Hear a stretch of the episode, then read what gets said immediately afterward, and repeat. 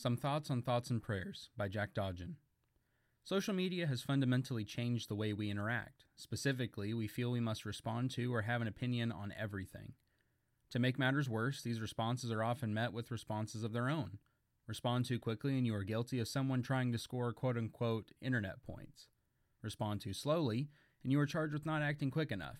Respond with nothing, and you are labeled as someone who callously turns a blind eye to the plight of others. Everything you say can, and likely will, be used against you in the court of public opinion. In other words, the internet sucks. One phrase that has found itself under fire in recent years is the phrase thoughts and prayers. As tragedies happen, this phrase will continue to be used, and disdainful mocking will follow. As a result, I wanted to respond and provide some of my own thoughts on the phrase thoughts and prayers. Point number one hypocrisy abounds. For our first two points, we will focus on those who hate the phrase thoughts and prayers. The disdain for the phrase thoughts and prayers hinges on the idea that prayer does nothing. More on that in point three. Ironically, it is not uncommon for those who condescend Christians in their prayers to turn around and send good vibes or say, My heart goes out to so and so. At worst, this is blatant hypocrisy. If my appeals to a higher power do, do, not accomplish anything, your good vibes certainly do not. At best, these are phrases indicating community or comfort that we are in this struggle together, which means these phrases, to the non believer, are no better or worse than the phrase thoughts and prayers. Point number two this phrase is not indicative of inaction. Opponents of thought and prayers assume that this is the only action being taken by the one that says it. Sometimes this is true. Sometimes this phrase is used for gain, for example, a politician talking about prayer to appeal to religious voters. Sometimes this phrase is all that can be done. We cannot always do something about a problem on the other side of the world or even the other side of the country, but we can pray. In that case, I would think it would be better to do at least that, as opposed to nothing at all. Finally, Sometimes this phrase is used alongside action. You do not know the personal lives of those who say thoughts and prayers. They may foster children, volunteer at organizations, give to charity, or generally be active servants in their communities. The entirety of a person's character should not be assumed from a short statement or hashtag.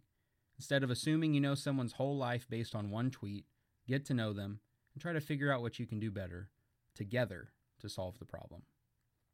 Point number three this phrase is not a replacement for other actions. We turn our attention now to those that use the phrase thoughts and prayers. We pray because we believe that prayer is effective and powerful. James chapter 5 verses 13 through 18 is a particularly robust text that shows us the working of prayer. However, it is also the book of James that shames Christians for seeing a brother or sister in need, wishing them well, and going on your way. James chapter 2 verses 14 through 17. Do not confuse what I am saying here. Prayer is one of the most powerful actions a Christian can participate in, but it should not be the only action we participate in. If you can provide for the need, pray for the person and take care of what they lack. If you are not sure what you can do, pray and then ask others what you can do in addition to help. Christians, we need to accompany the faith of our prayers with the working of our hands as often as we can, for faith by itself, if it does not have works, is dead. James chapter 2 verse 17. Point number 4. Do not be surprised at the ridicule. It should not surprise us that those who do not believe in God see crying out to him as complete foolishness. This, however, should not change anything for us.